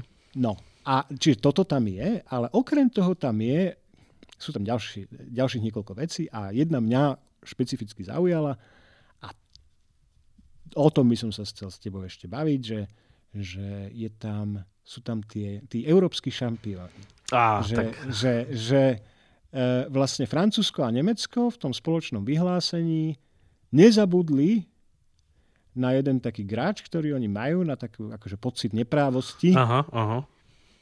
Uh, už od minulého roku, kedy uh, Európska komisia uh, nesúhlasila a teda zablokovala spojenie dvoch obrovských firiem, mm-hmm. Alstomu francúzského a nemeckého mm-hmm. Siemensu a vytvorenie tzv. európskeho šampióna v oblasti teda železničného priemyslu v tomto konkrétnom prípade.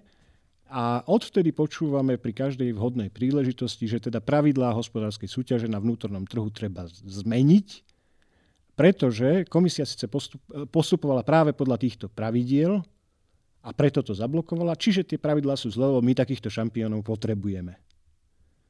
Uh, no. Áno, to máš, to máš pravdu, to je, to je úplne srdcová, srdcová téma. Je to také, je to také zábavné, že, že, že ja napríklad na to prekvapilo, že až tak im na tom záleží, že, že sa to dostalo do komunike, ktoré hovorí o tom, že tuto ako ideme riešiť, e, e, že, že solidarita európska a že, že prekročíme ten malý Rubikon, ako si povedal, hej. Uh-huh, uh-huh. A zrazu spoza rohu vykúkne Alstom so Siemensom. Hej? Uh-huh. Že No a špeciálne je to zaujímavé, alebo teda toto sú tie, na tejto súvislosti by som sa ťa rád spýtal, že čo si myslíš, že ako Slovensku by sa k takémuto niečomu malo postaviť? Ja som písal v komentári e, pre denník SME, že opatrne by sa k tomu malo Slovensko postaviť. To bol môj názor, lebo e, z princípu pre malé krajiny sú prísne pravidlá hospodárskej súťaže výhodnejšie ako také menej prísne. Uh-huh. Takto, že ja, ja by som možno, že začal tým, lebo, lebo neviem nakoľko, síce pre mňa je to taká, taká srdcová téma, ktorej sa naozaj profesne venujem, ale neviem nakoľko bežný poslucháč, uh, ktorého samozrejme vnímame ako veľmi informovaného a vzdelaného, ale má prehľad v tom, že, že že čo to je fúzia Alstom Siemens navrhovaná a ako vlastne tento systém funguje. Ja by som možno... No dá sa podľa mňa tak, tak veľmi akože, že, že zjednodušene povedať, že sú to dve každá z týchto firm je obrovská firma. Áno, sú hlavní európsky a, hráči. Ale, ale v európskom meradle. Tak. A že, že každá z nich je ako keby že rádovo menšia než ich celosvetoví konkurenti v tom biznise, ktorému oni sa venujú. To znamená čínsky výrobca vlakov, japonský výrobca vlakov uh-huh, a, uh-huh. a tak podobne. Uh-huh. Vlastne možno ešte americký. Uh-huh. Že, že, že je tu skrátka nejaká superliga, uh-huh. do ktorej by sa Siemens Alstomom chceli ako jedna firma dostať. E, ich spojenie by, tomu, by to asi umožnilo, že by ako keby získali takú kapacitu, takú silu, že, že, že by dokázali konkurovať týmto gigantom. Nuž ale e, pravidla vnútorného trhu Európskej únie im v tom bránia. No a ja len k tým pravidlám, že, že a veľmi, veľmi v skratke, naozaj slubujem, a my to máme akoby dve úrovne kontroly. A mňa to zaujíma. Nemusíš krátke, povedz to. Celé. No, dobre, dobre, tak celé. A, a my máme v Európskej únii, ale nielen v Európskej únii, v Spojených štátoch, kontrol, aj nakoniec aj v Číne, kontrolu koncentrácií. To znamená, že keď jedna spoločnosť ide kupovať druhú, alebo keď sa idú zlučovať, a, a, čiže fúzia akvizície, keď, keď sa blíži nejaká fúzia akvizícia, a, takýto, takáto koncentrácia musí prejsť schválením či už na národnej úrovni, pokiaľ sú tie firmy zjednodušenie menšie, alebo na celoeurópskej úrovni pred Európskou komisiou, pokiaľ sú tie firmy zjednodušenie väčšie. A Alstomu a Siemensu sa stalo to, že keďže sú to obrovské firmy, takúto koncentráciu notifikovali na Európskej komisii a tá im to neschválila a to preto, pretože ich spojením by na európskom trhu z pohľadu Európskej komisie došlo k vytvoreniu alebo posilneniu monopolu. Čiže tá idea za tou reguláciou je vlastne tá, že ak sa idú zlúčiť dve alebo viac firiem a to, čo nám vznikne, bude nejaký monopol, ktorý bude negatívne dopadať na uh, štandard uh, nejakého well-beingu konzumera, čiže spotrebiteľa, tak to neumožníme. Hej? A v tejto konkrétnej koncentrácii, ale, ale treba dodať, že, že presne ako hovoríš, uh, oni mali, majú svojich konkurentov. Mimochodom, Alstom robí TGV, Pendolino a takéto veci, hej, že to sú naozaj Siemens Mobility, uh, zase, zase v Nemecku kompletné tie vlakové sústavy. A takže tieto dve firmy uh, napríklad na čínskom trhu súťažia s obrovskou čínskou uh, firmou CRCC, ktorá tam na čínskom trhu dos- robí že stovky súprav hej, ročne tieto dve firmy sa na no, európskom e, trhu... Pokiaľ viem, tak oni, oni s nimi nesúťažia len na čínskom trhu. A to je vlastne jeden z tiež problémov, že hej, hej. táto obrovská mamutia čínska firma zároveň súťaží s nimi na iných svetových trhoch. Áno, dokonca, dokonca v nejakom zmysle v Európe, ale, ale teraz, že čo je podstatné, že oni dve sa tu na, v Európe bijú o povedzme, že ja neviem, že 35-40 súprav, čínska firma, ktorej čínska vláda zadá, hotovo, hej, tam, tam je proste podozrenie na nerešpektovanie nejakých obchodných dohod v rámci VTO. A teraz, že oni tvrdia, že vy nás nenecháte sa spojiť a my tým pádom nemôžeme konkurovať. Dobre, to je v skratke vysvetlený ten systém.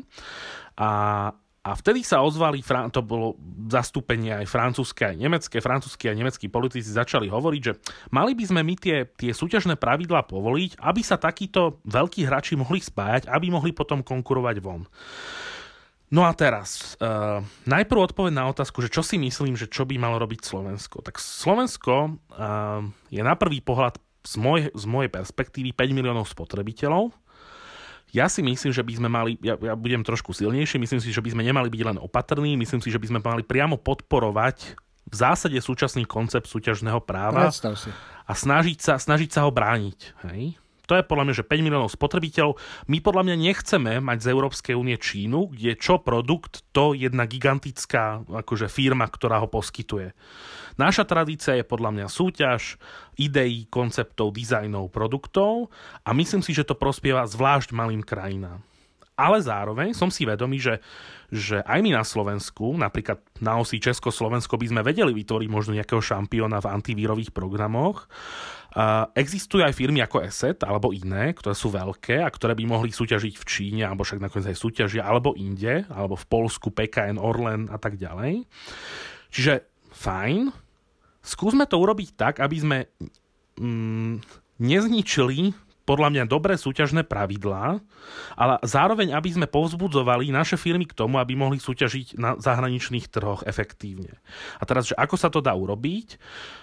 Dá sa to urobiť napríklad tak, že sa budeme snažiť o dobudovanie digitálneho trhu, aby tie firmy mohli vlastne využívať celý náš európsky trh. Hej, bavíme sa digitálny trh, energetika, financovanie kapitálové trhy.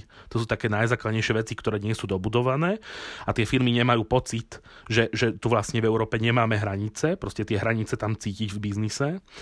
Ďalej, čo hej. sa snažíme robiť, je aj nejaké, čo by som nepodceňoval, je nejaké kultúrne formovanie, hej, nejaký spoločný záujem.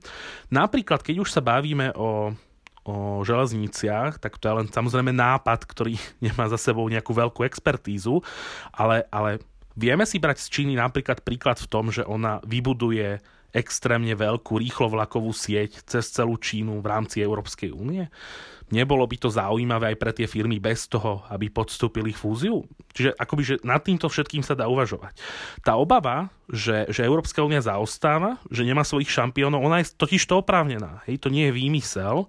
Ako keď sa pozrieme na Fortune 100, keď sa pozrieme na to, že, že najväčšie unikorny, tie, tie veľké akože startupy, ktoré narastú do miliard, tam skoro európske firmy nie sú. Hej, vo Fortune je, myslím, jedna na 56. mieste. Keď sa pozrieme na nové trhy, umelá inteligencia, autonómna mobilita, batérie, to je ako, 5G že... bol a tiež, tiež, 5G bol tiež ako keby, že, že pa... e, siete 5G bol ďalší taký príklad. Že presne, máme presne. európsku tam... firmu Ericsson, ktorá ale je úspešnejšia na amerických trhoch, pretože Uh, tu naráža práve na, na uh, pravidla vnútorného trhu a koncentrácie. Hej, a teraz m, ako to je pravda, že, že čoraz viac začína na tých trhoch byť vidno akoby taký ten duopol USA-Ázia, že to je reálna obava, ale, ale nemyslím si, že sa z toho dostaneme von tak, že si zničíme pravidla na ochranu hospodárskej súťaže. Mimo iné preto, že mimochodom tá, ten, ten, tá reakcia politikov na zákaz uh, Alstom-Siemens uh, mergeru uh, to, to vyvolalo strašne veľa reakcií v akademickej oblasti a väčšinou takých, že, že sa zastávali komisie. Hej? Čo nebýva inak ako obvykle, tam akože akademik si rád skritizuje. A v tomto prípade všetci cítili... No dobré, ale keď si, akademik, keď si akademik má vybrať medzi komisiou a politikmi, podľa mňa väčšina akademikov si vybere komisiu. Politikom okay. podľa mňa akademici až tak veľmi neveria. OK, dobre. dobre. Možno v tomto prípade ten super nebol, nebol ideálny, ale, ale pravda je, že, že tie reakcie od, od viacerých veľkých mien Euró- akoby súťažného práva bola taká, že napríklad, ak by Alstom Siemens, tieto dve firmy pri notifikácii preukázali, že fúziou uh, dôjde k nejakým efektivitám, ktoré vedia efektívne preniesť aj na spotrebiteľa, tak by to vôbec nemuselo byť zakázané. Ďalšia vec je, že a to si treba uvedomiť, že len promile prípadov je vlastne zakázaných. Hej? My máme akoby, že to sú stovky tisíce Uh, prípadov notifikácií pred Európskou komisiou, z ktorých sú jednotky zakázané po druhej fáze. No dobre, ale asi zase takých veľkých firiem není toľko nie je ich toľko a sú to práve tie veľké, ktoré sú zakázané, hej, lebo práve tie vyvolávajú tie no. obavy. No. A, ale, ale otázka je, že, že, že aký to Ježi, má potom... toto porovnanie, toto, takáto štatistika mi nedáva veľký zmysel. Nie, to, to len si treba uvedomiť, že to nie je akoby, že, že oni môžu... Že všetko je zakázané, Tak, hej? tak, tak, že oni môžu veľmi dlho rásť aj, aj takouto akvizičnou činnosťou. Nakoniec, akoby keď si pozrieš históriu, či už Siemens Mobility alebo Alstom, to je akoby, že jedna akvizícia za druhou. Hej? Čiže to nie je tak, že, že oni neboli na, korp- na korporátnom trhu prítomní. Všetky tie firmy tak vyrástli, ale potom príde istý moment, keď už sa nespájajú, že z 52, ale keď už sú tam naozaj už iba tí dvaja, a vtedy je na mieste si položiť otázku, že, že či náhodou nie sú iné veci, kde zaostávame. Hej? Napríklad akoby, že lákanie talentu, dobudovanie spoločného trhu, podpora výskumu vývoja, alebo napríklad také veci, ako ekonomická diplomácia tlačí na to, aby napríklad tá Čína protiprávne nezakazovala európskym firmám účasť vo verejných tendroch, čo sa deje. Hej? Že oni proste akoby, že úplne na tzv. nádrzovku, že podporia vlastné firmy a hotovo. Alebo minimálne požadovať reciprocitu. A, no a čo... ne, nerobia to oni napríklad tak, že, že dobre, tak e, e, ako je dobrý slovenský zvyk, povedzme, že keď, e, keď chceš, aby vo verejnom obstarávaní zvíťazila konkrétna firma s konkrétnym riešením, tak obstarávaš to riešenie, ktoré má len tá firma. Alebo stanovíš podmienku, ja som to len čítal v novinách, ale mm. stanovíš podmienku, že musí mať za sebou nejaký objem realizovaných podobných e, zákaziek, čo teda, to by mohol byť argument v prospech toho meržu, toho spojenia, konkrétne týchto dvoch firiem, lebo keď si hovoril, že, že dobre, tak e, čínska firma e, vypraví, alebo to nie, že vypraví, ale, ale e, predá ročne 100 vlakov, 100 rýchlovlakov a vybuduje neviem koľko tisíc kilometrov a Alstom zo Siemens Mobility, každý z nich teraz poviem, že, že ani nie 50, hej? Mm-hmm. Tak skrátka, keby sa spojili, tak naozaj pri kritériu e, verejnej zákazky v Číne, že aspoň 90 vlakov, mm-hmm. tak majú šancu. E, v prípade, že, že, že sa nespoja, tak nemajú, lebo akože nedajú dokopy také čísla. Jasné, ale ako, takto, že, že vieme nájsť 101 spôsobov, akými tie pravidla porušiť alebo obísť. Hej? A na to sú nejaké mechanizmy, ktorými sa môžeme domáhať nápravy, teraz my ako Európska únia, my ako hej. Spojené štáty a potom, ak by to dopadlo veľmi zle, tak sa to volá, že obchodné vojny, hej, že akoby, že to, toto tu existuje, ale aj keby sme tie spory nevyhrali, tak sa nemusíme tváriť, že, že nevieme, o čo ide. Hej, akoby dobre, tak na súde to môže skončiť nejak, respektíve v tomto prípade na nejakom paneli VTO, to môže skončiť nejak a potom sa môžeme my začať rozprávať s našimi obchodnými partnermi a teraz, aby som to nehádzal všetko na Čínu, to môžu byť Spojené štáty, napríklad o reciprocite v tom zmysle, že či je OK, aby keď napríklad európske firmy nemajú prístup do kľúčových odvetví v zahraničí, aby napríklad americké alebo latinskoamerické firmy mohli napríklad kupovať kľúčové slovenské, polské, maďarské firmy. Hej?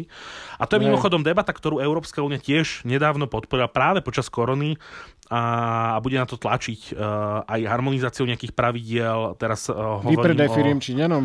Uh, Číňanom je asi možno trošku zbytočne konkrétne, ale, ale nazvieme to tak, že chránenie strategických hospodárskych záujmov pri akvizičnej činnosti. Aj? Že, čiže akoby, že, že aby každý ten členský štát v rámci Európskej únie mal možnosť v nejakých prípadoch povedať aj bonitnému zaujímavému kupcovi uh, nejakej firmy, ktorá je pre Ale nás to si pamätám, že, že to už máme na to dokonca legislatívu dajakú, nie? Že no, ešte pred koronou podľa toho, vlastne že kto mi... No, no, Únia. Únia na to má, ale je to v zásade nejaká odporúčacia legislatíva, nie je to príliš harmonizované, čo ani hej. možno nie je cieľom, hej, že, že efektívnu legislatívu, uh, pokiaľ viem, alebo z, mo- z, z môjho pohľadu na to má, že Británia, Spojené štáty, a možno by sme ešte nejaké krajiny našli, ale myslím si, že napríklad, že v našich končinách to úplne uh, zvykom nie je, hej, že by sme mali nejakú dlhodobú uh, rozhodovaciu tradíciu v takýchto veciach. Možno nikto nechce až tak veľmi nič kupovať, kto vie. No, to by som práve nepovedal, pretože práve, práve akoby, že podklad, podkladom pre, pre, pre tú legislatívu, hoci len odporúčaciu z Európskej komisie, bola práve skutočnosť, že, že by sa nejakí kupci našli. No, no otázka je, že či v našich krajinách, hej? No, možno, že aj v našich. A keď nie, tak na severo jednu vyššie. Aj keď zase na druhej strane sám sebe budem protirečiť. Uh nejako by sa asi našli, konec koncov, keď sa našli v Maďarsku. No, jasné. Z hodou okolností presne, z hodou okolností presne tá Čína, ktorú e, sme nechceli tak konkrétne menovať, tak e, určite by nepohrdli ani, ani uh, okolitými uh, Jasné, to je taká že vec dopytu, hej, že, že, hej. že ja, ja nemám v hlave úplne, že kompletný priemysel, že či náhodou na Slovensku nie je nejaká zaujímavá uh, Zlatá baňa. armádna firma. A ona nemusí byť ani že super zisková, ona môže, ona môže mať napríklad nejaké konkrétne aktívum, hej, že má nejaký konkrétny produkt, napríklad dôležitý pre armádu alebo pre, pre nejaké IT vojny alebo niečo podobné. A to nemusí byť ani veľká firma, hej, len, len ten produkt. Áno, hej. Čiže, čiže to, to, to by som sa napríklad v našom regióne nebal, že by sme, že, že náš región je pomerne šikovný, pokiaľ ide o informačné technológie, čiže že to, akoby, že viem si to predstaviť, že, že by to no, čiže ale nás. naspäť, čiže ale naspäť k tomu ako keby, že nemecko-francúzskému návrhu, že dobre, dáme do spoločného balíka, sme ochotní dať dokopy 500 miliard, teda aj vy, ale však dobre. Uh-huh, uh-huh. My, dá, my, my sme najväčší, my dáme samozrejme najviac. Ale chceli by sme túto aha uh, trošičku tie súťažné pravidlá nejako tak, aby tie naše veľké firmy na tom boli lepšie, alebo tak, ako si oni myslia, že by na tom mali byť. Hej? Mm-hmm. Že, že teda ty si není veľký prívrženec toho. Nie, nie, nie. A myslím si, že budeme mať aj, aj pomerne veľa spojencov. A myslím, že, že v prospech toho, a tá je teraz nejaká konkrétna fúzia, ktorá sa rieši tiež na európskej úrovni, bude napríklad aj Giuseppe Conte, ale, ale inak si myslím, že bude viacero aj menších krajín, ktorým sa táto idea nebude úplne pozdávať. Čiže v princípe sa dá čakať, že, že sa to rozdelí, že väčšie ekonomiky budú skôr za a možno tie menšie skôr proti? Že, a... že, ako, alebo inak povedané, že neviem, či veľkosť ekonomiky, keď si spomenul Taliansko, tak v princípe by to sedelo, mm, mm. A, ale, ale že, že, že či to je ten, to kritérium, podľa ktorého by sme vedeli predpovedať, uh, že daná krajina či vôbec rieši alebo nerieši uh, takýto typ E, mergeov, spojení veľkých firiem ako problematické, alebo ako problém, ktorý treba riešiť. Že, že či sa v nej vôbec také firmy vyskytujú. Ja, ja si myslím, že to, to je trošku akoby že na akademickú úvahu, ale, ale myslím si, že je tam isté, isté tkanivo, nejaký, nejakého súvisu tam je, že, že predsa len veľké krajiny sú viac zvyknuté na prepojenie obchodu s politikou, čiže si viac uvedomujú, že to, či bude napríklad Alstom alebo Siemens úspešný, nezávisí len od toho, akí sú šikovní ľudia v Alstome a v Siemense, a zatiaľ, čo si myslím, že a preto aj na to skôr budú tlačiť, ale, a myslím si, že menšie krajiny to skôr vnímajú tak, že, alebo mohli by vnímať tak, že, že, že skôr prospeje tá voľná súťaž. Ale akoby, že vlády neplatí to, neplatí to určite 100% a môže sa stať, že nejaká malá krajina, nakoniec myslím si, že dobrým príkladom bolo napríklad Fínsko, čo nie je veľká krajina, ktorá mala dlho svojho šampióna veľkého a, a myslím si, že aj je o tom veľa prípadových štúdí, že, že Nokia sa niekedy aj umelo držala pri živote a, a že to nebolo vždy na, na prospech veci. Hej? Hej.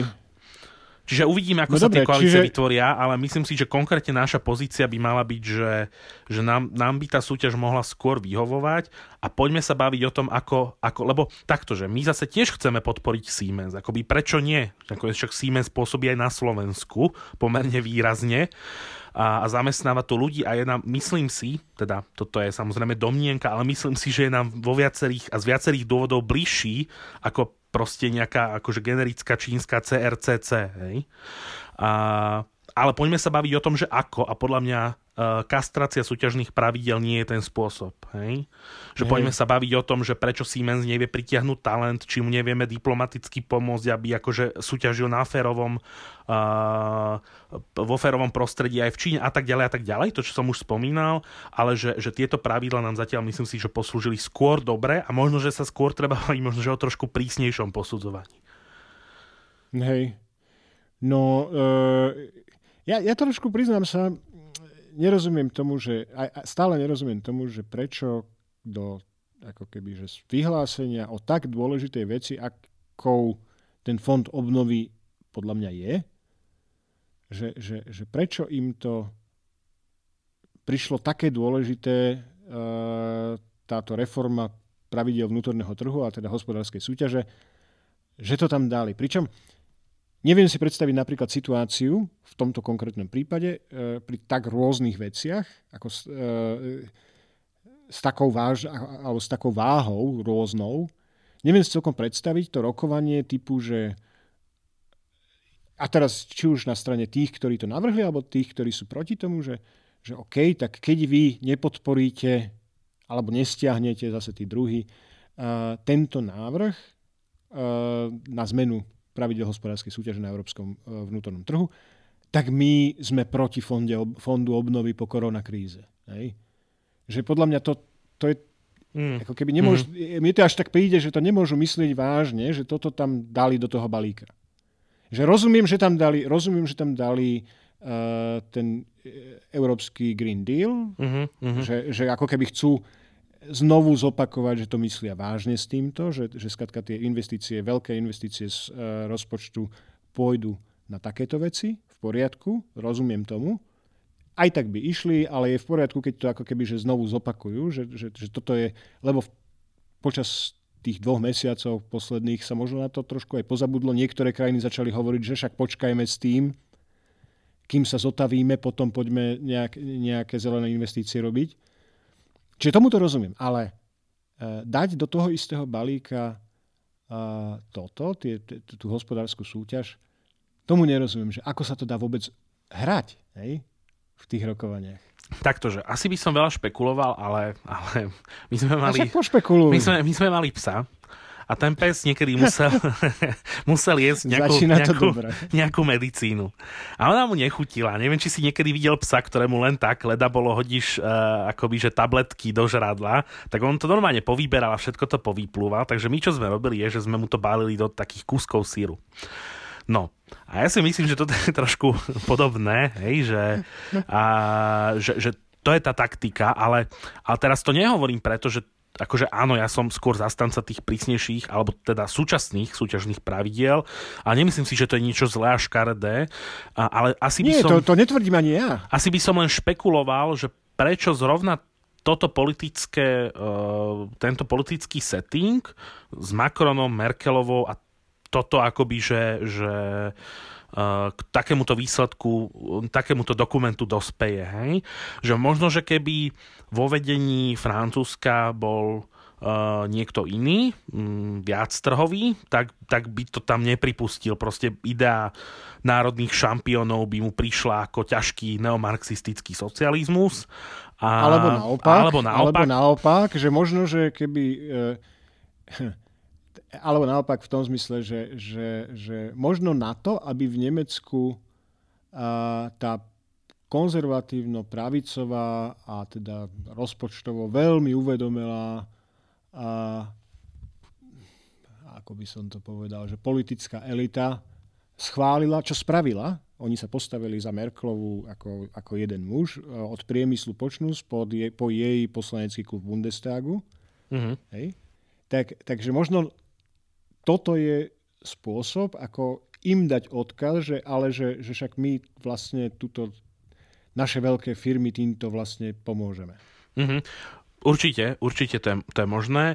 A ja si myslím, že ono bez ohľadu, takmer, ako nechcem to úplne preceniť, ale takmer bez ohľadu na, in, na ideológiu v politike funguje nejaká miera realizmu. Hej. Čiže keď sa dostanem do nejakej funkcie, tak uh, na konci dňa to, čo pocitím veľmi rýchlo, je, ak nejaká konkrétna firma prepustí veľmi veľa ľudí. Hej? To ešte nikoho e, do výšin popularity nevynieslo, bez ohľadu na to, aké ekonomické príručky čítal, keď bol malý. A myslím si, že túto mieru pragmatizmu akoby skôr či neskôr získa každý, každý úspešný politik a možno, že tam treba hľadať e, ten dôvod ale možno je to celé inak. Hej, akoby, že, že čo je mimochodom pekná téma na možno nejaký ďalší iný podcast, že ako, akú máme my ako Slovensko vlastne nejakú ucelenú hospodárskú politiku, hej, lebo my sme tu pomenovali nejakú jej malú odrobinku, ktorou sú súťažné pravidlá. Áno. Ale, ale ja sa priznám, že keď som hľadal nejakú ucelenejšiu koncepciu toho, že čo my akoby, že v tejto vrave kde nás ľahko prepočuť chceme vlastne docieliť tak v horizonte 5, 10, 15 rokov a kde sú tie naše Siemensy a Alstomy, tak mi to nebolo úplne jasné, hej, že kde je tá To by bola podľa mňa veľmi kde... zaujímavá, miestami aj zábavná debata. No, určite, zábavná by bola určite. Uh, no, to, to, to, to by sme potrebovali do takéto debaty ešte niekoho, kto sa, sa vyzná v tých detailoch toho. Mm-hmm. No, či taký vôbec je, či také detaily existujú, to je otázka. A na, Sloven- na, na úrovni Slovenskej republiky. No lebo ono teraz akoby, že bez srandy, keď, keď si vygooglíš normálne akože nejaké základné heslá po nemecky, francúzsky, anglicky, tak akože tieto veľké krajiny tie hospodárske koncepcie majú. Hej? A dokonca, dokonca to máš v otvorených pdf a môžeš si to prečítať. Asi si tam neprečítaš akože, že úplne všetko o patentoch alebo, alebo nejaké akože, že zásadné tajné veci, ale, ale nejaké základné smerovanie si tam prečítaš a, a potom, potom sa to lepšie smeruje, hej, že potom nemusíme vymýšľať všetko ad hoc. Čiže, čiže no pozor, som... akože aby sme zase nekrivdili nášmu ministerstvu hospodárstva, tak ja som tam minule čosi hľadal a čuduj sa svete, aj som našiel normálne nejaké akože koncepčné dokumenty, mm-hmm. A to dokonca, ale takto. Aj potom som poňal podozrenie, že prečo som ich našiel, pretože našiel som kon, koncepčný dokument a následne som našiel uh, uh, pripomienky Európskej komisie ku koncepčnému dokumentu. Aha. Čiže z toho mne bolo zrejme, že Európska komisia, alebo teda či už cez Európsky semester, alebo cez čo, toto sa týkalo z hodov okolností práve nejakých ako, ako keby, že ekologických vecí, uh-huh, uh-huh. A, tak, tak, takže že, že tam bola nejaká povinnosť. Hej? Tam bolo niečo, že niečo uh-huh. bolo mhm. treba odovzdať, tak sa pripravilo a potom v ďalšom kroku e, prišlo niečo naspäť.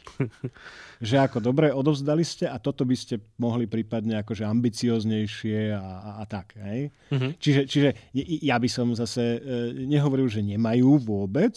Určite niečo majú. Určite niečo majú.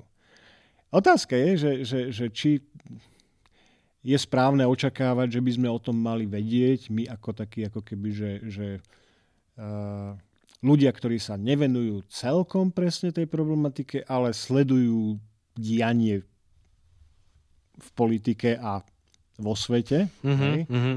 Že či, či toto tam ešte spadá, alebo že či už to je naozaj že expertná knowledge, expertné know-how nejaké, ktoré keby sme sa do toho zarili, tak to tam vyrýpeme desi. Vieš čo, myslím, mm, popravde si myslím, že nevyrýpeme, ale, ale, a, lebo nevyrýpeme koncepciu. My, čo by sme vyrýpali, sú konkrétne kroky, hej? Že taká nie, nie, firma... nie, práve, že ja dokonca, fakt by som, toto ma tak prekvapilo, že dneska som aha, veľmi, aha. ako keby, že, že, že sa bojím povedať, že by sme nenašli koncepciu.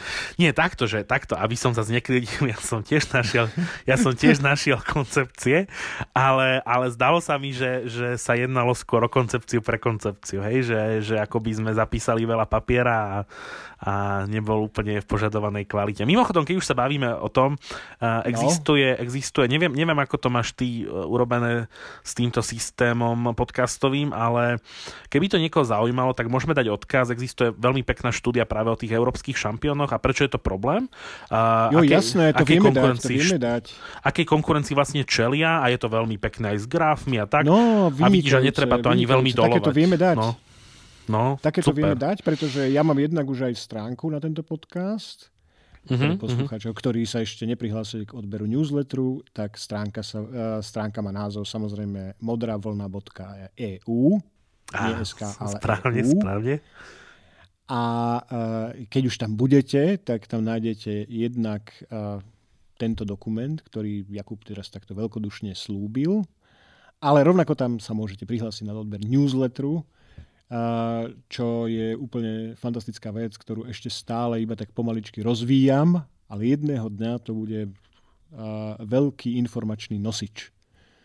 Čiže, čiže, čiže tak, no, dobre, čiže máme spôsob, ako tento dokument pre ľudí, ktorých to zaujíma, pre poslucháčov, ktorých to zaujíma, ako, ako im ho podsunúť. Super, super. Uh, už len aby si mi ho nezabudol poslať ten link. Určite pošlo.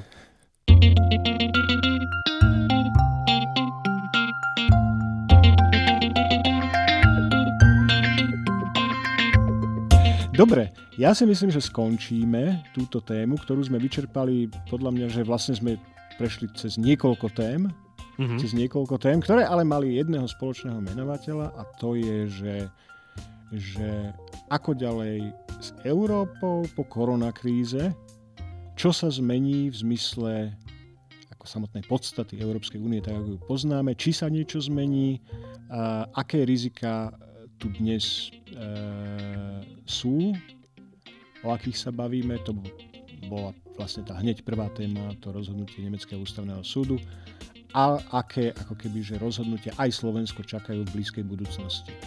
Jakub, ja ti ďakujem veľmi pekne za tvoj expertný a nesmierne zaujímavý pohľad na tieto témy. No ja ďakujem uh, veľmi pekne za pozvanie a za toto hodnotenie. A čak možno, že sa nepočujeme a ne, ne, ne, nenahrávame spolu posledný krát. Uvidíme, aká bude odozva poslucháčov samozrejme. A, a to je na dnes všetko, a, milí poslucháči. A, ja sa s vami takisto lúčim a, a teším sa do počutia zase o dva týždne. Pekný deň.